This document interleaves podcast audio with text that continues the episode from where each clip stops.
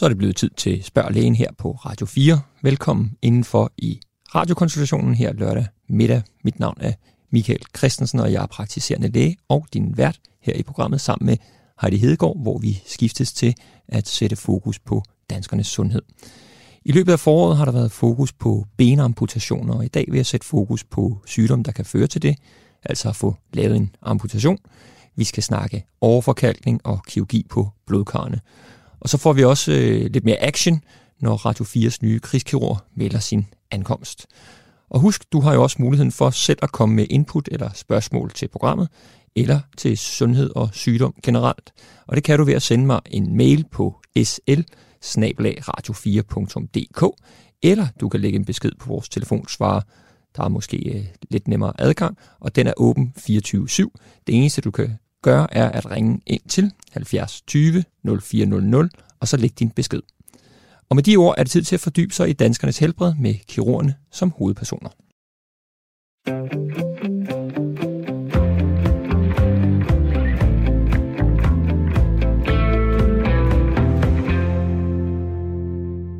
Som praktiserende læge får jeg lov til at være med i alle facetter af et sygdomsforløb, både fra den helt tidlige del, hvor der måske dårligt er symptomer, hvor det ikke altid er så nemt at diagnostisere præcis, hvad der er problemet.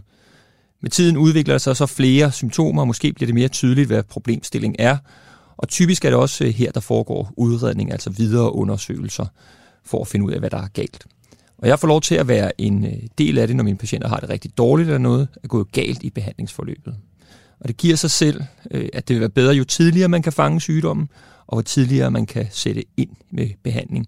Og endnu bedre er det, hvis man kan forebygge sygdommen. Derfor går meget af mit arbejde også med at forebygge. Det kan være både i forhold til rygning, det kan være i forhold til overvægt, eller stress og depression ved at støtte og motivere. Men det er ikke altid så nemt, hverken at forebygge eller at diagnostisere præcist. For der vil nogle gange være situationer, hvor en patient har været til en læge, som måske ikke lige har kunnet diagnostisere problemet, og på et eller andet tidspunkt udvikler tilstanden sig så, så bliver det klart for lægen, eller måske den næste læge, hvad der egentlig er galt, og så kan den læge sætte ind. Det er godt for den første læge, det er jo typisk mig, den praktiserende læge, eller for eksempel lægen i skadestuen, til at se ud som om øh, han eller hun ikke helt har styr på sine ting. Og det er altså en indbygget risiko øh, ved at være den læge, der står i front og skal visitere og vurdere. Læger laver også fejl, øh, desværre, men forhåbentlig kan det være med til at forstå, hvorfor det nogle gange går, som det går, eller ser ud, som det gør. Lægefejl kan have store konsekvenser, og derfor er det vigtigt, at der skabes de bedste rammer for, at alt fagpersonale, det gælder både læger, sygeplejersker og andre, som arbejder med patienterne, så man har muligheden for at få sat den rette behandling i gang på det rette tidspunkt. Det sker desværre ikke altid, øh, som man også kan se blandt andet i den nuværende sag om benamputationer, hvor en rapport øh, viser, at man måske kunne have forebygget nogle amputationer. Og det viser bare, hvor vigtigt det er, at vi holder fokus på forebyggelse, men også, at det er nødvendigt med en prioritering af ressourcer til sundhedsvæsenet. I forlængelse af sagen om benamputationer skal vi i dag se nærmere på overforkalkning, de usunde ben og blodår. Så jeg håber, du vil slå ørerne ud og hænge på.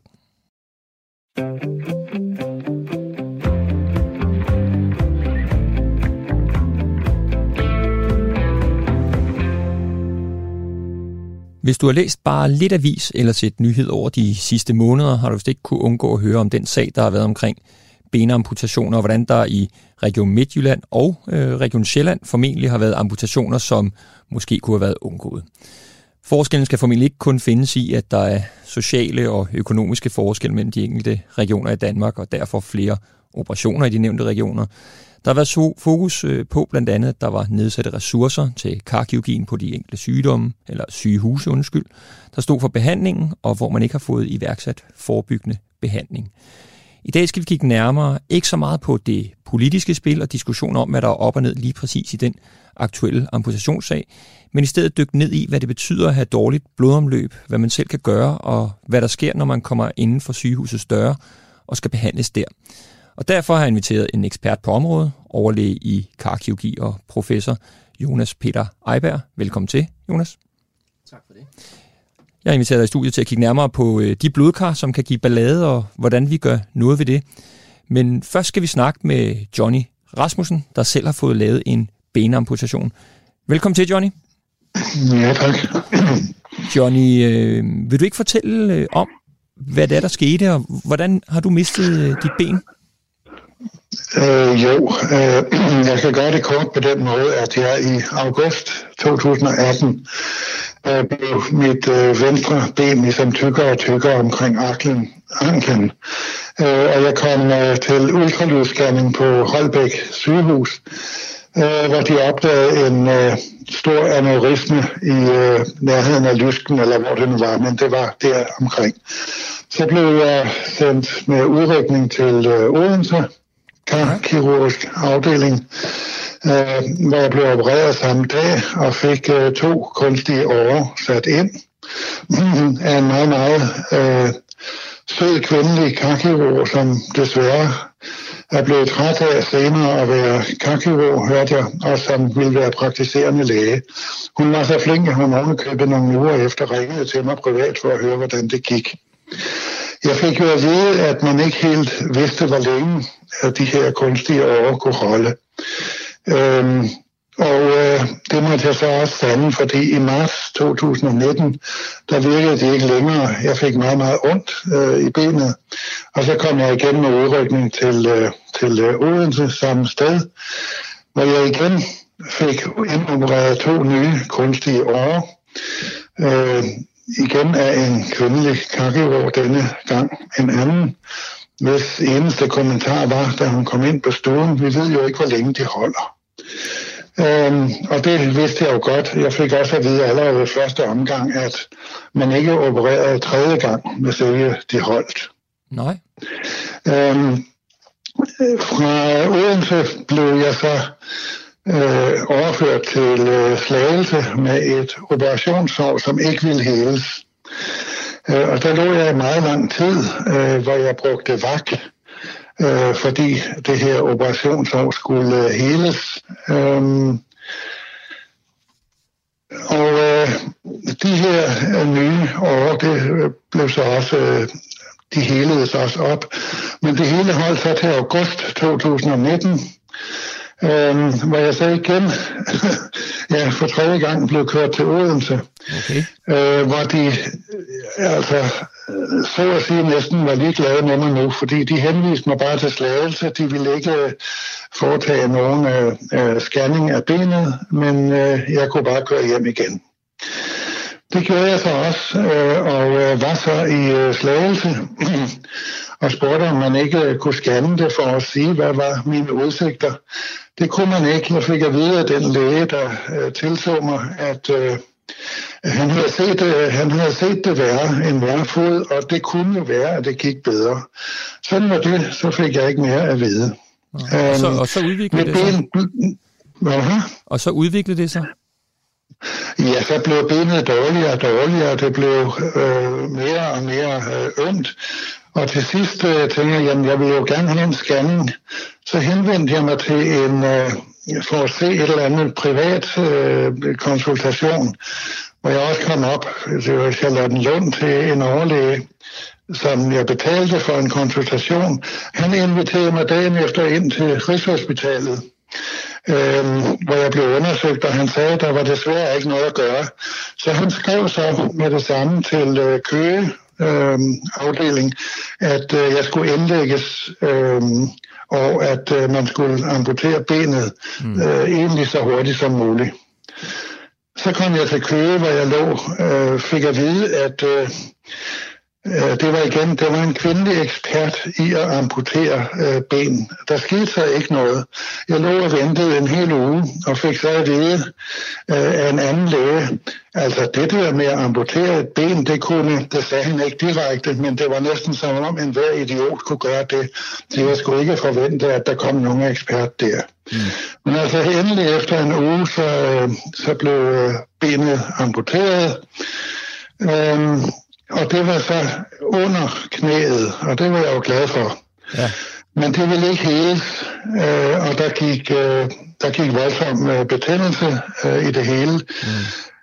Mm. Øh, og så kom jeg øh, efter et stykke tid endnu en gang tilbage til Odense, hvor man var enige om, at man ville igen amputere en del af benet og eventuelt fjerne de kunstige øh, blodår, som jeg havde fået indopereret. Ja. Det gjorde man så, og desværre så mistede jeg der øh, knæet. Mm. Øhm, men øhm, men øh, kom, så, så, kom mig så øh, over den her voldsomme infektion efter et stykke tid, mm. og kom så til, øh, til genoptræning og så videre og så videre.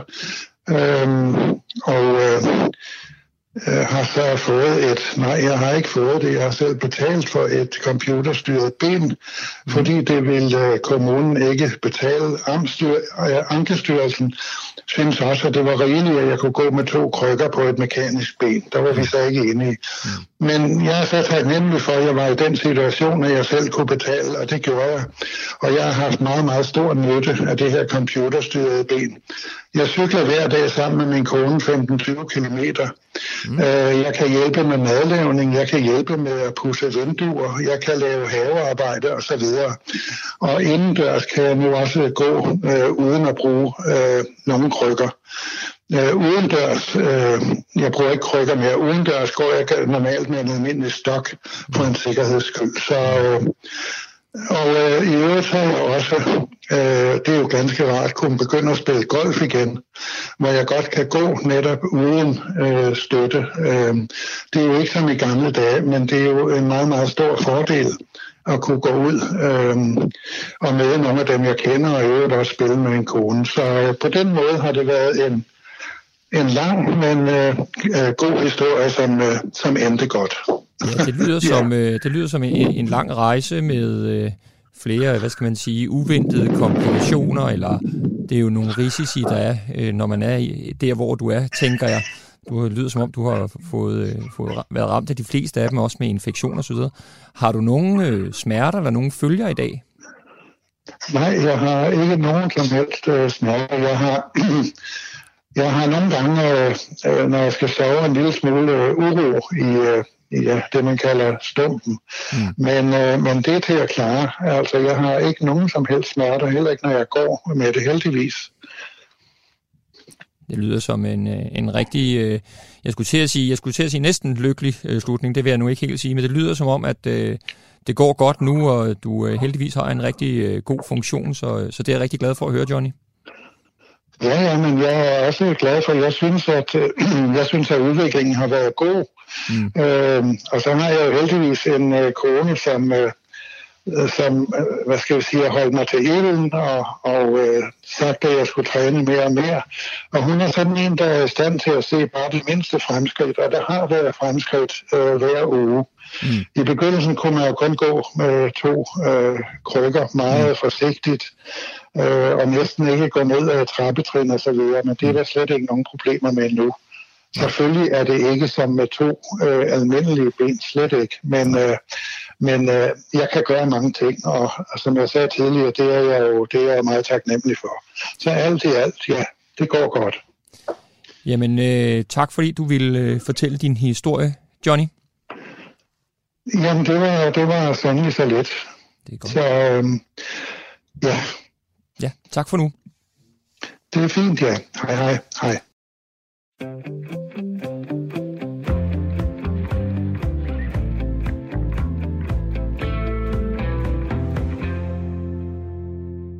Jonas, øh, når du hører Johnnys historie, øh, hvilke tanker gør du dig? Ja, det, det, er jo en, øh, det er jo en voldsom historie. Øhm, og jeg hæfter mig ved hans motivation og hans stedighed og hans vilje til at, øh, at blive så god, som, han, øh, som der overhovedet er muligt bagefter. Det må man jo sige, det må man tage hatten af for så, øh, så synes jeg jo også, at øh, når man hører Johnnys historie, at man... Øh, jeg kender jo ikke den konkrete sag, jeg vil ikke gå ind i det, men, men, men, øh, men, men han, han giver udtryk for... Øh, for, for øh, måske han har oplevet noget dårlig kommunikation. Det kommer man nok ikke udenom. Og, øh, øh, og, og, og det, må vi, det, det, det skal man simpelthen blive bedre til. Og, øh, og forklare patienterne, øh, hvad der sker og hvorfor. Og, og så er det selvfølgelig også lidt, øh, lidt, lidt så er det også forvirrende med, med, med mange af de her flytninger fra forskellige øh, hospitalsadresser fra Holbæk til Odense til Slagelse, og sådan kører det lidt i ring. Jeg tænker jo, der er mange ting, der kan ske netop i det her Præcis. forløb, fordi når der er mange skift, nu siger Ja. ja. kommunikation, det er jo svært at vide præcis, hvad der sker, Netop. og når man står i den enkelte situation, hvad bliver der sagt, mm. hvad bliver der forstået, og måske, nu snakker jeg øh, tidligere også om, om det her med ressourcer, mm. man skal huske på nogle gange, øh, og det skal ikke være en undskyldning, at man er måske presset eller travlt, mm. og nogle gange får man sagt nogle ting på en måde, som kunne have været sagt anderledes, eller et eller andet. Øh, så det er måske nogle gange noget af det. Øh, Bestemt. men nogle af de her komplikationer, at, altså, det lyder som, som nogle klassiske komplikationer. Det er det også. Ja. Det er det også. Altså, det er, øh, altså som, som, uden at kende øh, sagen, men, men, men som Johnny beskriver det, så, øh, så tænker jeg ikke rigtigt, der er lavet nogle fejl. Altså, det er mm. komplikationer, det, der sker. Mm. Øh, vi kan sætte procenter på. Mm. Øh, og kunstige pulsår har tendens til at lukke. Mm. Øh, og øh, så så, så det, er, øh, det, er, det er farligt at, at, at, at have så dårligt kredsløb, som, øh, som Johnny har haft, og, og, og, og komplikationerne er hyppige. Jeg kunne godt tænke mig at springe lidt tilbage så til Ja. sådan det grundlæggende omkring det her med karne, og, og, ja. og nu kan man sige, at Johnnys tilfælde endte jo som en amputation. I hans tilfælde nævner han aneurisme. Kan du det beskrive? Altså, hvad er et aneurisme? Ja, øhm, jamen, aneurisme det er en udposning på en pulsår, og, og den kan sidde, de kan stort set sidde på alle pulsår i kroppen.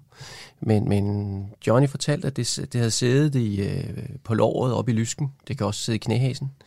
Øh, det kan også sidde inde i den store lægemspulsår. Men, men specielt når det sidder der, hvor, øh, hvor Johnny sad, så er der en risiko for, at det pludselig kan lukke til. Mm. Så det, det er en lidt anderledes øh, manifestation af overforkalkning, end, end, end det, det de fleste oplever. Øh, altså den, som vi nok også skal snakke om om lidt, det her, som man kalder vindueskikkersyge. Mm. Det, er, det er overforkalkning begge dele, mm. men, men hos nogen få giver det anledning til de her udposninger. Ja, og de der udposninger, det der vel også nærmest skal ske, det er jo, at der bliver sådan et, det poser ud, så det skaber et tryk, eller det klemmer af faktisk for blodforsyningen ned, Ja. ned i benet. Ikke? Det er jo faktisk det, der er problemet, at så, så får man Ja. det. Der kan ske med et præcis...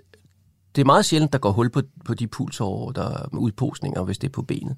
Men de kan pludselig størkne til, øh, så man får akut nedsat blodforsyning. De kan også ligesom gå ind og trykke på, øh, på nogle strukturer, for eksempel tilbageløbet eller, eller nogle nerver, sådan, så det også giver symptomer. Mm. Øh, og, og, og det er nok, uden at jeg kender Johnnys sag, så er det nok noget af den stil, der, der har generet ham. Mm. Nu snakker vi om netop, at der er noget, der kan ske akut Mm. tillukning, og så er der den her langsomme, gradvise tillukning. Øhm, hvis vi så tager den langsomme, gradvise ja. tillukning, det er det, det her med overforkalkningen. Mm. Hvad, hvad er baggrunden for, at det sker? Jamen altså overforkalkning, det er jo en sygdom i, øh, i, i pulsårenes øh, væg, altså i karvæggen, som der kan give forsnævringer, og så kan forsnævringerne blive tættere og tættere, og til sidst så kan pulsåren lukke til. Det er en, i langt de fleste tilfælde sådan en langsom proces. Øhm, så får man ondt i benet, når man går, hvis det sidder i benets pulsår, og så, øh, så, så får man ondt, typisk i lægmusklen, og så, øh, så stopper man op et minut eller to, så forsvinder smerterne, så kan man gå videre. Øh, typisk lige så langt, som man kunne før. Så det, bliver det, det er derfor, det hedder øh, claudicatio intermittens. Det er sådan et vanskeligt øh, latinsk ord. Men det betyder egentlig øh, sådan periodevis halten. Beskriver det meget godt. Mm. På dansk kalder vi det også vindueskikkersygdom, fordi ja, der, man der, er går hen tid, og- der er lige sidder til, til at kigge ind på, Præcis. på reklamerne i Ja. folks øh, fjernsyn og så Ja. videre. Så må man gå rundt, og så må man kigge på det, når nu er, nu man får ondt. Øh, I Norge kalder de det for rygeben. Ja. Øhm, hvad der også øh, sådan antyder lidt, hvad, hvad, hvad noget af forklaringen øh, bag sygdommen er. Ja, fordi øh, hvis vi så netop går skridtet videre lige mm. tilbage til, hvad er det så? Altså nu snakker vi om rygning for eksempel. Mm. Hvad, hvad, hvad er der risikofaktorer? Hvad, hvad, ja. hvad kan være med til at, at skabe det? Øh, altså tobak og tobaksrygning er en af de store øh, sønder i det her. Så er der også noget med alder. Altså jo ældre man er, jo større er, er risikoen. Øhm, så kan der være, hvis man har sukkersyge, så er man også større risiko. Hvis man har meget alvorlig nyresygdom, øhm, forhøjet blodtryk, Mm. øhm, Forholdt kolesterol. forhold sig kolesteroltal, ja. Fordi man kan også snakke, nogle gange så er det, er det overforkalkning eller overforfedtning. Ja, ja det, er, det starter nok som forfedtning. Og så efterhånden, som kroppen forsøger at løse det her fedt, der er kommet ind i, øh, i pulsovervæggen, så, så kan kroppens reaktion blive noget, der minder om forkalkning. Ja, fordi det er jo det, der gør, at jeg sidder som praktiserende læge for eksempel og prøver på ja. Ja. at forebygge Netop. netop det her ja. Ja. kolesteroltal, som er så, øh, ja. Så, så pokkers, øh, skal vi sige, populært, øh, det er i hvert fald udbredt efterhånden, og alle folk ved godt, man skal egentlig være lidt opmærksom mm, på det, men, mm. men det kan være med til at sige, hvorfor det egentlig er vigtigt. Ikke? Ja. Jamen altså, og hvis man netop, som du så siger, hvor I som praktiserende læge har, laver en kæmpe indsats, det er, man skal jo forsøge at, at, øh, at, at gøre noget og forebygge det, at det, sådan, så det ikke når at blive, øh, blive, det, blive et stort problem for patienten. Og øh, der kan man snakke om, at man kan arbejde med risikofaktorerne. Mm. Det var noget af det, jeg nævnte. Altså, mm. hvis man kan få folk til at holde op med at ryge, så mm. det vil være super godt. Det betyder så meget. Mm. Øh, og der er jo mange øh, hjælpemidler og, øh, og, og, og støtte og råd, man kan få omkring det. Øh, så kan man behandle det. Så skal man sørge for, at deres sukkersyge og deres blodtryk er behandlet. Og langt de fleste patienter øh, kan måske også godt blive motiveret til at, at, at dyrke lidt mere motion. Mm. Øh, så kan man gå ind og lave medicinsk behandling, som er overforkalkningen. Ja. Og der kan man øh, spise noget medicin, der sænker kolesteroltallet. Ja. Og det er faktisk vist, at det alene det at spise medicinen faktisk forlænger gangdistancen. Ja. Øhm, og øh, så skal man selvfølgelig behandle blodtrykket, og man skal behandle, øh, hvis de har sukkersygen, skal man sørge for, at den er velbehandlet. Mm. Mange patienter har også gavn, det er faktisk næsten alle patienter med overforkalkning har gavn af en lille smule blodfortyndende medicin. Ja. Det er da også en hjertemagnyl. Øhm, og, så, og så igen, altså, øhm, hvis jeg bare skulle sige to ting, så er det tobak og træning. Og træning, det er simpelthen gå, Gå. løbe, cykle, gøre Ja. hvad som helst. Hvad som helst. Helst minimum halv time om dagen. Ja. Man kan også, når man ser fjernsyn, jo øh, stille sig øh, foran fjernsynet, og så stå og gå på tæer og hæl, tæer og hæl. Og bruge den store lægmuskel. Mm. Kondicykel. Øhm, men en halv time om dagen, det vil, det vil hjælpe meget. Og man kan sige, en ting er forebyggelsen, tænker jeg, hos dem, der måske er på vej til at få det. Hvad så, når man øh, kommer videre i systemet? Nu har man været hos, hos mig. Mm. Jeg har sagt, jamen der, er- der er noget, vi skal undersøge nærmere mm. her. Nu skal vi lave nogle undersøgelser. Øh, hvad er det for nogle undersøgelser, man, man bruger?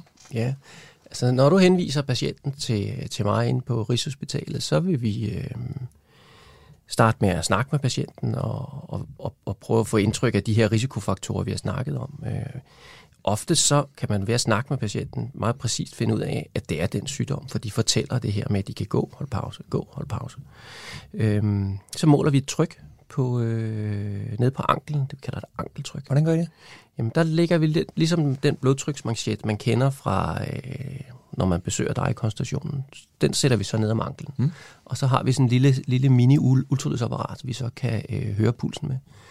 Og så øh, blæser vi blodtryksmanchetten op, og så kan vi så måle øh, ret præcist, hvor, hvor galt det står fat. Mm. Øhm, og, øh, og det er nok den vigtigste øh, undersøgelse. Så, kan vi, så laver vi næsten altid ultralydsscanning for at prøve at få en idé om, hvor sidder overforkalkningen. Mm. Er det i lysken? Er det over lysken? Er det nede af benet? Mm. Øhm, og, øh, og så øh, prøver vi at henvise patienterne til øh, det, vi kalder superviseret gangtræning. Hvad betyder det? Jamen det betyder, at vi øh, de fleste kommuner øh, vil i dag gerne modtage patienterne til sådan en, øh, hvor de sammen med en fysioterapeut øh, bliver instrueret, helst i hold, i at komme ud og træne. Mm. Øh, vi ved det jo alle sammen, vi er jo, øh, vi er jo bilder mig konstrueret til at spare på energien, sådan så, og jeg kender det for mig selv. Altså, øh, det er jo ikke altid løbeturen står først for, mm. hvis jeg kan finde på et eller andet. Og der har man vist, at det, det hjælper simpelthen at have en aftale. Mm og skulle mødes med nogen mm. og kunne dele erfaringer og snakke med nogle andre patienter, øh, og, og på den måde ligesom holde motivationen og holde sig i gang. Og den her øh, gangtræning, hvis nu for eksempel netop først, nu har man fået påvist, mm. at der er nedsat tryk i tæerne eller i foden, ja. øh, hjælper det så, at, altså kan man, kan man træne det væk? Ja, det kan man faktisk. Ja. Og, øh, og specielt i det her stadie, hvor man har det, vi kalder vindueskikkersyge, mm. som vi har snakket om, så er det nok den allermest effektive behandling. Og frem for alt, den er fuldstændig ufarlig. Ja. Øh, så, så selvom det går ondt, så, så skal man ikke blive bange? Nej, men det er lige en af de smerter, som der er gode. Øh, der ved man, at man træner sine muskler, når det går ondt. Øh, så vi plejer at sige, at man skal gå, til man får ondt, og så lige en lille smule mere, og så holde en kort pause, og så forfra. Gerne en halv time, samlet set. Og hvad, altså udover, altså det fjerner det overforkalkning, eller er det fordi, der dannes nogle nye kar, eller hvad er det, der sker, når du gør det? Ja, det har man forsket meget i. Det er meget svært præcis at sige, hvad det er, der hjælper. Men der bliver nok, en af forklaringerne, eller en af idéerne er, at der kan blive skabt nogle nye pulsår, som, som der ligesom, det er naturens måde at, at lede pulsårblodet udenom forsnævringerne. Mm. Derudover så, så, så træner man også sine muskler til at fungere og arbejde øh, under sådan lidt ikke-optimale omstændigheder. Mm. Så det er nok en kombination af de to ting. Og så bliver man stærkere og i bedre form og taber sig. Mm. Og hvis så man er nået så langt nu, så nu øh, har vi trænet, eller vi, mm. vi ikke rigtig kan komme videre, der er stadigvæk gener, måske er der faktisk tegn på, at det bliver værre alligevel. Mm. Hvad har I så af, af kirurgiske ja. øh, ting? Hvad gør I så derfra? Præcis. Jeg vil skynde mig lige at sige, at, at, at, at gå fra vindueskikkersygdom mm. til, til det, der er værre, mm. det, med, med den her behandling, vi har mm. snakket om, og de her modific- modificering af risikofaktorer, mm, mm, mm. Og, så, så er det de færreste, der, der... Og hvis jeg skal sætte tal på, det er 20 procent, 10 procent, ja. går fra, fra vindueskikkersygdom til det, der er værre. Ja. Men det er klart, hvis man så får det, der er værre, så... Øhm, og typisk får, øh, det starter med, at man udvikler det, der hedder hvilesmerter. Mm-hmm. Altså har smerter i øh, foden og tæerne øh, om natten. Mm. Der vil patienterne tit fortælle mig, at det hjælper at så sove med det, med, med det dårlige ben uden for sengen. Ja, altså ned, ned, nedad, hængende nedad. Hængende nedad, fordi ja. så er trykket lidt højere, og det kan, det kan lindre smerter. Ja, der, kommer, der kommer mere blod Præcis. ned, ikke? Ja. ja. Øhm, og, og, og så, så er det en sjældent nok med, og det, det kan man sjældent træne væk. Og så må vi øh, undersøge nærmere, om vi på en eller anden måde kan forbedre kredsløbet. Mm. Der er to måder. Mm. Der er øh, ballonbehandling, oftest hvor man laver sådan en ballonudvidelse af den dårlige pulsår, mm. og i mange tilfælde efterlader sådan en lille stent, sådan en indvendig foring inde i pulsåret. Så I går ind i, i en blodår ja, og kører det næsten, jeg skulle til at sige piberenser-agtigt ja. med ned igennem røret, ja. og så blæser man ligesom en ballon op, ja. der hvor øh, forsnævring eller forkalkning ja. sidder, og så, så springer man ligesom øh, adgang, ja. øh, og så bliver der bedre flow igennem. Ja. Og så lægger man sådan en, en, en indvendig foring, en stent, mm. ligesom for at holde lidt på det. Ja. Øh, der, der får man et lille stik i lysken, det er lokalbedøvelse, og øh, de fleste kan faktisk gå hjem samme aften. Mm. Øh, hvis det er mere omsaggribende overforkalkning, øh, så kan man i nogle tilfælde øh, blive nødt til at lave en, en åben kirurgisk løsning, mm-hmm. eller en operation. Mm. Øh, og der findes jo et utal, men den klassiske er øh, en bypass-operation, ja. hvor man leder blodet udenom det syge stykke, ja. eller det lukkede stykke pulsår. En, der er også nogen, der på dansk kalder det en omkørselsoperation. Ja.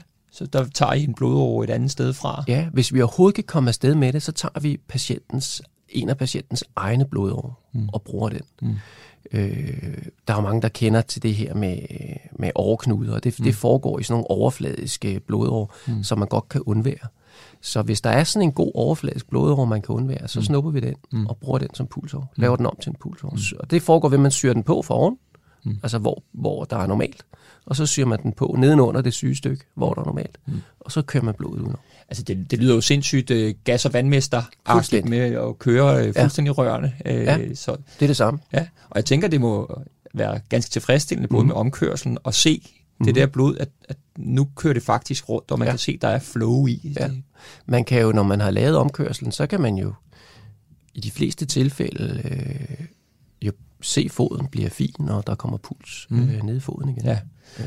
Hvordan er det, kan du lige fortælle, altså en blodår, en normal blodår, ja. hvordan føles den?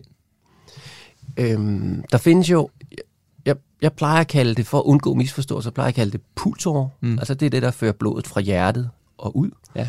Og så plejer jeg at kalde det blodår, det er det, der fører øh, blodet tilbage. Så det første, det er det, vi kalder arterier? Ja. Det er dem, der fører det iltede blod ud i kroppen. Præcis. Og så de andre, venerne, ja. dem der fører blodet tilbage. Ja. Ja. Men jeg tror, du, tæ- du tænker nok på, hvordan en pulsår føles, eller hvad? Ja, hvordan ja. føles det? Jamen, en normal pulsår er jo sådan en, øh, en, en, en, en blød øh, slange. Man kan med fingrene, kan, når man opererer, kan, kan trykke den sammen. Øh, jeg ved ikke lige, hvad man skal sammenligne den med. Men hvis man så, fordi det, der er interessant for mig, det er jo så, hvordan føles sådan en, en overforkalket? Altså, ja. er den Jamen, der, der, du er slet ikke i tvivl. Altså, så ja. den bliver stenhård. Ja. Altså, når den er helt lukket, så er den hård som sten. Ja. Det er jo øh, calcium, altså ja. det er jo en stenart. Så den, den knaser og alt det der. Og det kan man, og, og, og det kan man måske godt tænke sig til, at hvis, hvis, det, hvis den er helt lukket over forkalkning, sådan en pulsår, så altså det kan man jo ikke operere på. Altså det er ligesom at prøve at sy en, en, en, en cykelslange til, til en kantsten. Mm. Det, det, det kan man ikke. Mm. Man bliver nødt til at finde det sted, hvor den er blød.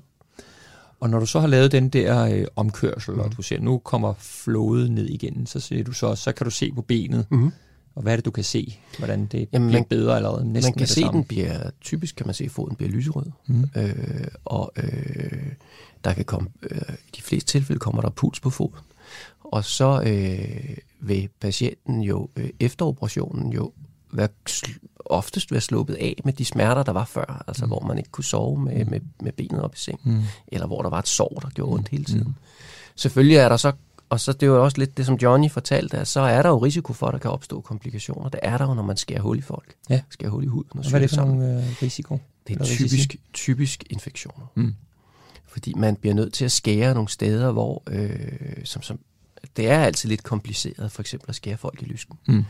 Øh, det er sådan et, et sted, man bøjer hele tiden, og arret bliver lidt overbelastet. Ja. Øhm, så, så der er en risiko for, at typisk at patientens egne bakterier ligesom hopper ind i såret Mm. og laver, laver skade. Mm. Så kan, og det var også det, som Johnny oplevede, øh, så kan den pulsår, man har lavet, den nye pulsår, den kan lukke. Øhm, og, og det er også en risiko, som, øh, som der er kendt.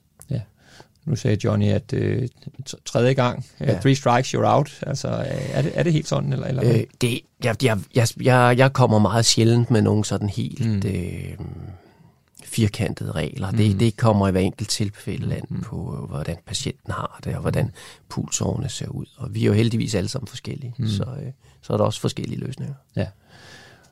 Og hvis vi så netop springer skridtet videre nu i forhold til det her med amputation, altså mm. hvornår vælger man at, at amputere?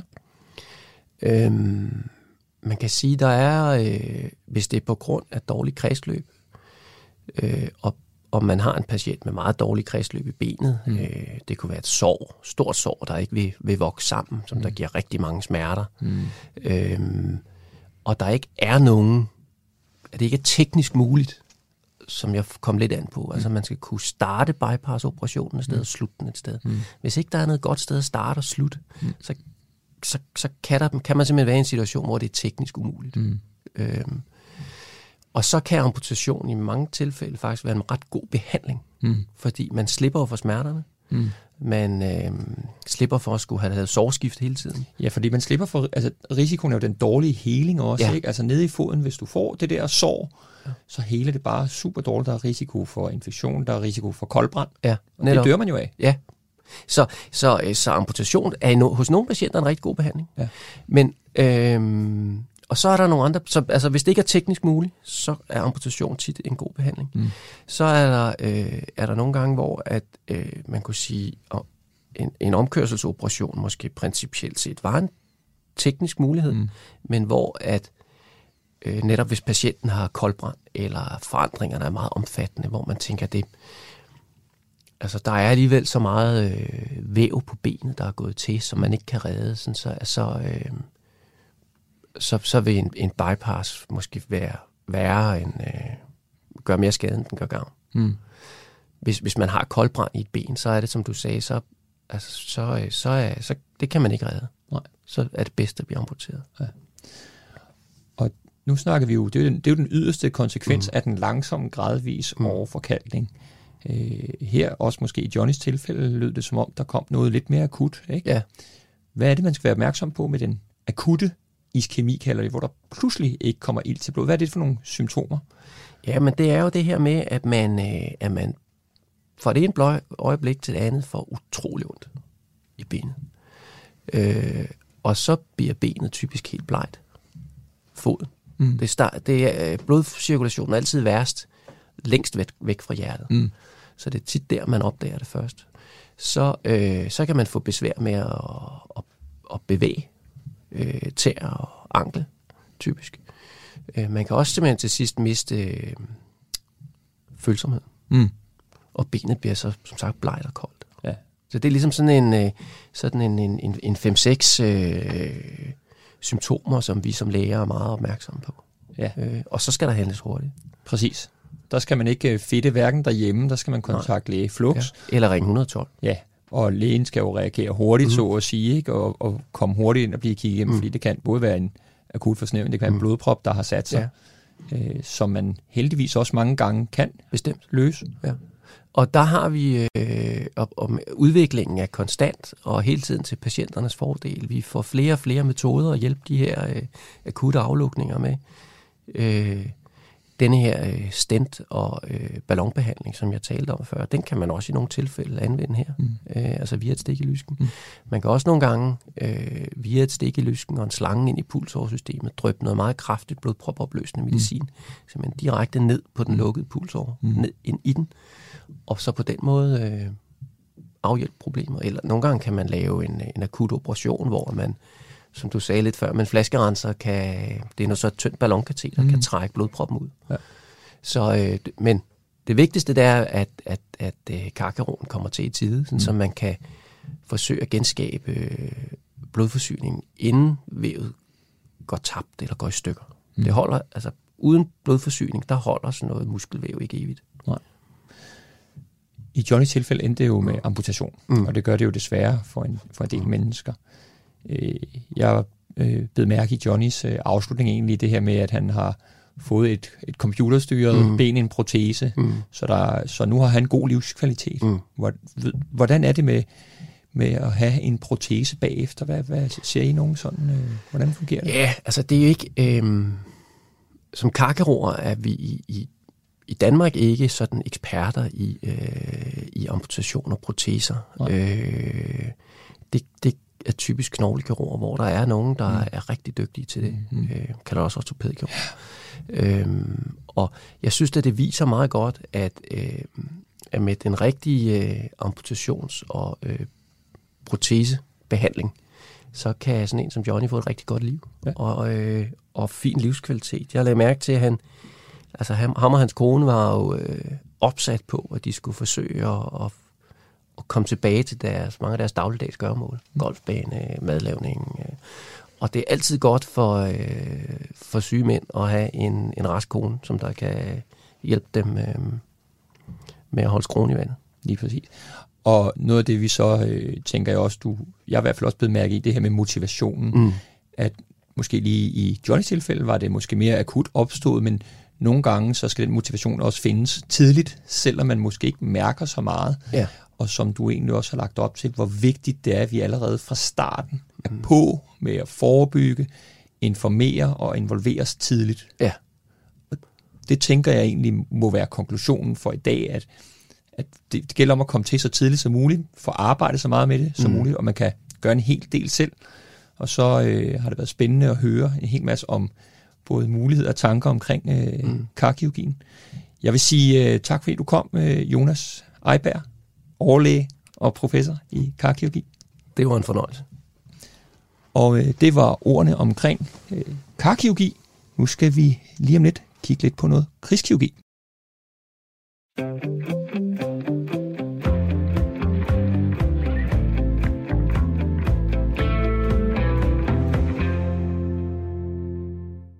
en af de første udsendelser af Spørg Lægen havde vi fokus på krigen i Ukraine og hvilke lægelige udfordringer der er, når man er i en krigszone.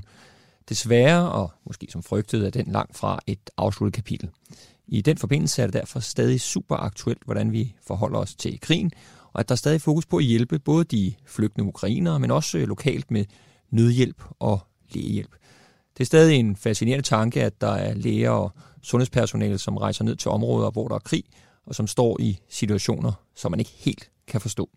I dag skal vi snakke med krigskirurg Katrine Holte om de oplevelser, hun har haft, når hun har været afsted på missioner. Katrine Holte, overlæge i kirurgi på Jørgen sygehus og Radio 4's egen øh, krigskirurg. Velkommen til. Tak skal du have. Katrine, du har jo øh, bred erfaring fra missioner i både Syrien, Irak og på Haiti, så du har virkelig mange oplevelser at fortælle om. Hvad kan vi øh, forvente af dit program? Jamen, det er nogle udsendelser, hvor man i hver episode dykker ned i et enkelt land. Øh, det kunne fx være Syrien, det kunne være Irak, hvor jeg så fortæller om de oplevelser, jeg har haft der. Både sådan de rent kirurgiske, de nogle patienter, jeg har opereret, patienter, jeg har mødt, og hvad jeg sådan ellers har oplevet generelt på udsendelserne. Jeg forestiller mig, at øh, du får øh, rigtig mange oplevelser, som du selv siger, både øh, fagligt og, og menneskeligt. Ja, altså man bruger øh, mange forskellige aspekter af det at være læge. Det er jo ikke kun at stå og operere. Det kan tit være den mindste del af det, men det er lige så meget hele organiseringen og, og forstå og lære at navigere i de fremmede kulturer, øh, hvor vi jo er gæster i de steder, vi, vi arbejder. Ja, og det betyder også, at du står jo og arbejder sammen med lokalbefolkningen også. Både med lokalbefolkningen især, det er, jo, det er jo det vigtigste, og så med andre udsendte, hvis der er behov for det. De kommer jo meget, meget sjældent fra Danmark. Mm. Hvad har egentlig øh, hvad har overrasket dig mest i forhold til at arbejde øh, med, skal vi kalde det krigskirurgi? jeg ved egentlig ikke, om der er noget, der har overrasket mig. Jeg er jo kommet sådan lidt, man kan sige, stille og roligt ind i det. Jeg havde ikke, jeg startede med, min første udsendelse var i 2010, mm. hvor jeg kom, var i Nigeria, hvor der sådan set ikke de steder var krig, men der var sådan en, en, en konflikt, og så har det ene skridt sådan set taget det næste. For mig er det ikke vigtigt, om der er sådan en krig specifikt i et område, når jeg sådan siger ja tak til en udsendelse. Det er mere, om der er et behov for, for de, de kompetencer, jeg har, det vil sige primært øh, inden, for, inden for kirurgi faktisk. Mm. Og, og det er jo så kirurgi i mange aspekter, fordi man kan jo både være mavetarmkirurg, og man kan være knoglekirurg, altså ortopædkirurg. Altså, når, når jeg er udsendt, så er det hele. Ja. I, altså, i Danmark her i Jørgen, der opererer inden for mit eget område, det er maven. Mm. Øh, der, det er sådan en firkant der. Som udsendt, der er øh, stort set altid den eneste kirurg. Det vil sige, at jeg opererer knogler, jeg opererer mave, jeg opererer hals, jeg opererer hoved, øh, kejsersnit, øh, urinvej, det hele faktisk. Og hvordan, øh, det, det tror jeg også, jeg, jeg tidligere snakkede med, da vi, da vi havde, havde Martin med til at snakke omkring øh, krigskirurgi i, i Ukraine. Det med at vedligeholde sine kompetencer, øh, hvordan, hvordan gør du det? Altså, de kompetencer, man skal bruge i det danske sundhedssystem, dem vedligeholder jeg jo herhjemme. Det er klart. Og de andre kompetencer, dem, dem som jeg bruger, er udsendt, mm. dem vedligeholder jeg jo ved at være udsendt. Mm. Men jeg, sige, jeg har jo haft en periode af mit liv, hvor jeg var udsendt virkelig, virkelig mange gange, 2011 og 2014. Og der fik jeg jo ligesom en basis af kompetencer inden for øh, basal knoglekirurgi, som ligesom har holdt ved. Og så skal man jo ikke underkende, at så kommer jeg på udsendelse, hvor jeg sagtens kan operere sammen med lokale kirurger, der er meget dygtigere end mig mm. på, på, på deres områder. For eksempel, øh, jeg var i Haiti i 2019, og de lokale kirurger der, de var knalddygtige, og de lavede nogle operationer på nogle blodkar, som, øh, altså, det gjorde de i hvert fald bedre, end jeg ville have kunne gøre. Og så, brugte, og så blev jeg ligesom opdateret der og, og, og lært fra dem. Mm. Så det lyder også som om, det var, det var en, en speciel, speciel operation, der gjorde et indtryk på dig også. Jamen, øh, det var det bestemt. Altså, det, det er sådan, at hvis man har øh, nogle skader på blodkar, så kan man risikere, at øh, man mister blodforsyningen til f.eks. en arm eller et ben, så man så er nødt til at amputere, hvis man ikke får genoprettet blodforsyningen. Og så de der små kar sammen, det kræver nogle øh, nogle specielle teknikker og, og noget erfaring. Og jeg kunne muligvis godt have gjort det, men jeg vil sige, at øh, de, de gjorde det i hvert fald meget, meget bedre end mig.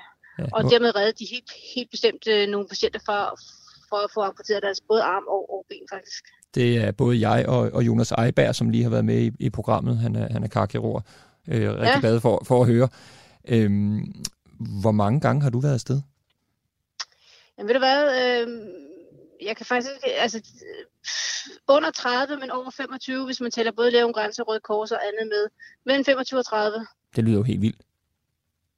Jamen, jeg var jo, øh, jeg blev færdiguddannet speciale i kirurgi her fra Danmark i 2011, mm. og så mm. har jeg faktisk brugt de sidste 10 år på mere eller mindre at være udsendt sådan, øh, til forskellige områder, og det er jo først i 2021 sidste år, jeg vendte mm. tilbage til, til dansk kirurgi og det danske hospitalsvæsen. Ja.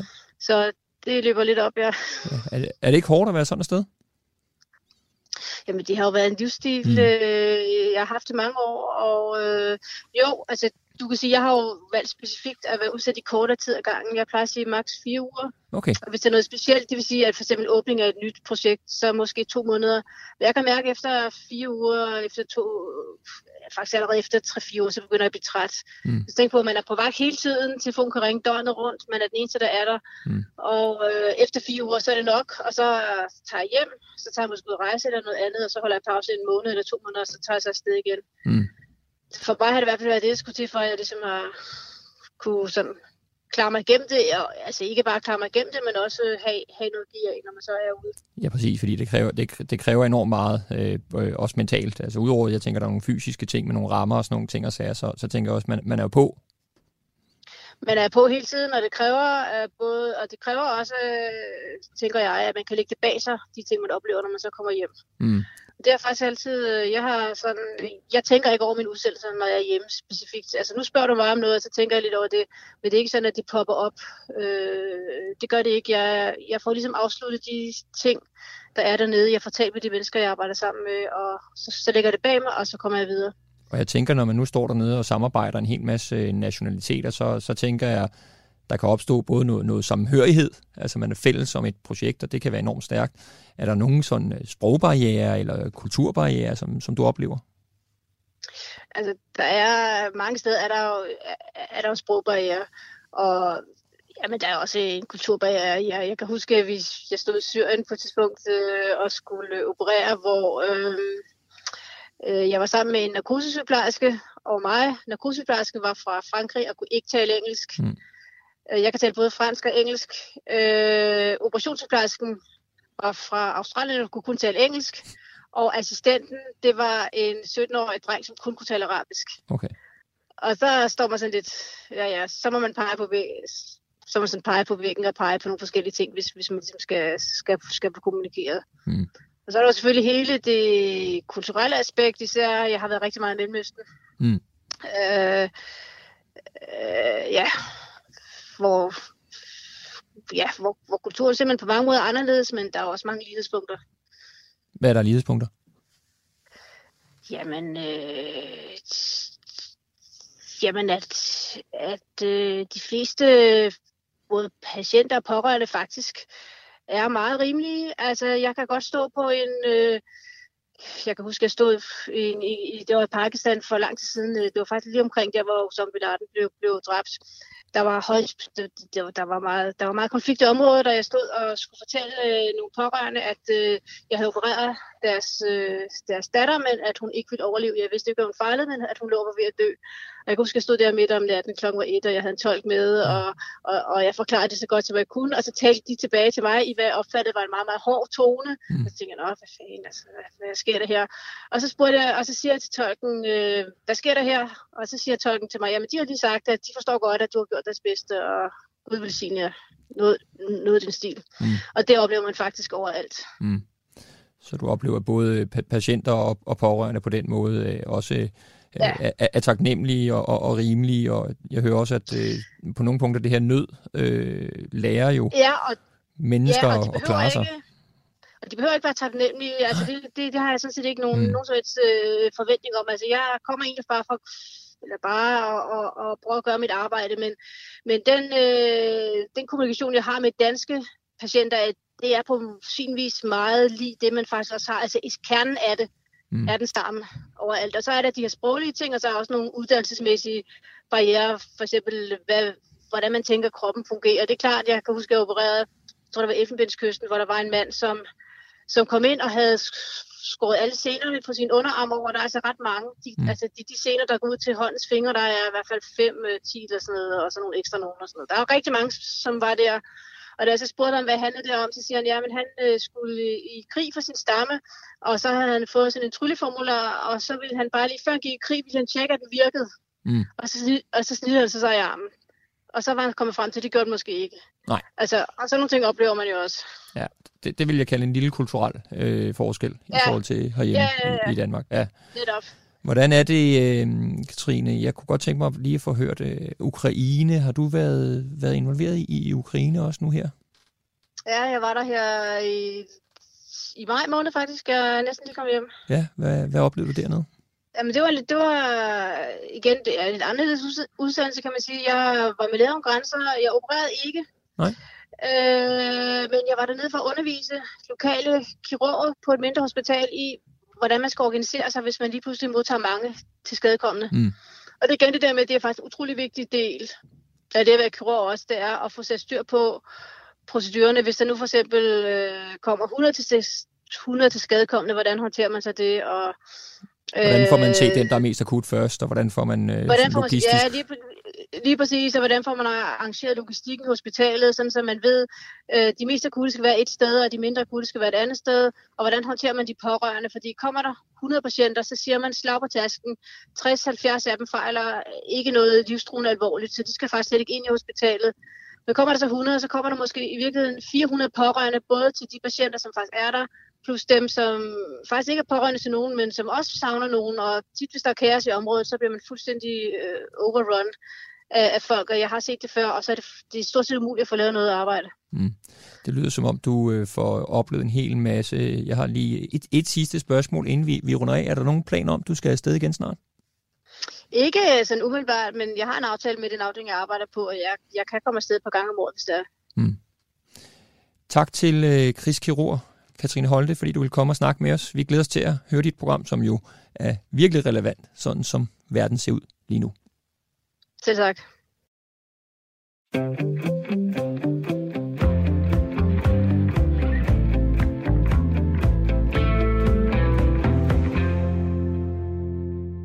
Så er det blevet tid til at åbne døren ind til min radioklinik og kigge nærmere på nogle af de små og store spørgsmål, som jeg har fået på mit bord, lidt længere væk fra overskårende scener og kirurger rundt omkring i Syrien eller nede i Ukraine. Men øh, husk, du må også gerne byde ind med spørgsmål eller kommentarer til, hvilke emner, der kunne være spændende. Og det kan du gøre på mail sl radio 4dk eller du kan lægge en besked på Radioklinikkens telefonsvar på 70 20 04 00. Så til sagen. Vi tager et spørgsmål om dyrebid. Egentlig for en led i, at jeg blev spurgt, om det var værre at blive bidt af en hund end en kat. Og svaret er faktisk omvendt, at der er større risiko for infektioner ved kattebid. Undtagelsen er dog, hvis man bliver bidt af hunden i udlandet, så øh, kan der være risiko for hundegalskab. Og det skal vi blandt andet faktisk også, øh, har der været retningslinjer om, at man skulle være opmærksom på husdyr fra Ukraine, der kom med herop, at øh, der var lige en ekstra risiko i forhold til, hvis man skulle blive bidt af sådan en hund. De små overfladiske sår bør ikke være noget problem, hvis man skyller og vasker såret, såret af. Man skal naturligvis holde øje med, om der kommer infektionstegn, og de infektionstegn, det er rødme, varme, smerter og hævelse. Dyrbid, som er større, punktformet og dybe, eller hvis man er blevet bidt på hånden, så øh, bør man kontakte læge. Og selvfølgelig også, hvis man øh, har et svækket immunforsvar, for så er der risiko for, at der kommer infektion. Derudover så bør man være opmærksom på stivkrampvaccination, og hvis den er mere end 10 år gammel, bør man ved dyrbid straks få øh, en stivkrampvaccination via sin egen læge eller lægevagten eller i skadestuen. Husk, man kan se sin vaccinationsstatus på www.sundhed.dk under Sundhedsjournalen og vaccinationer. Hvis såret er forurenet, eller der er så noget dødt væv, så bør vaccinationen højst være 5 år gammel. Jeg vil lige huske at sige, fordi det får jeg faktisk også nogle spørgsmål om fra forældre, det her med, at ens barn, hvis det har fuldt børnevaccinationsprogrammet, så bør de være dækket til cirka 15 års alderen, da man er opdateret med sin seneste stivkramvaccination øh, omkring femårsalderen. Det får jeg af til nogle spørgsmål om.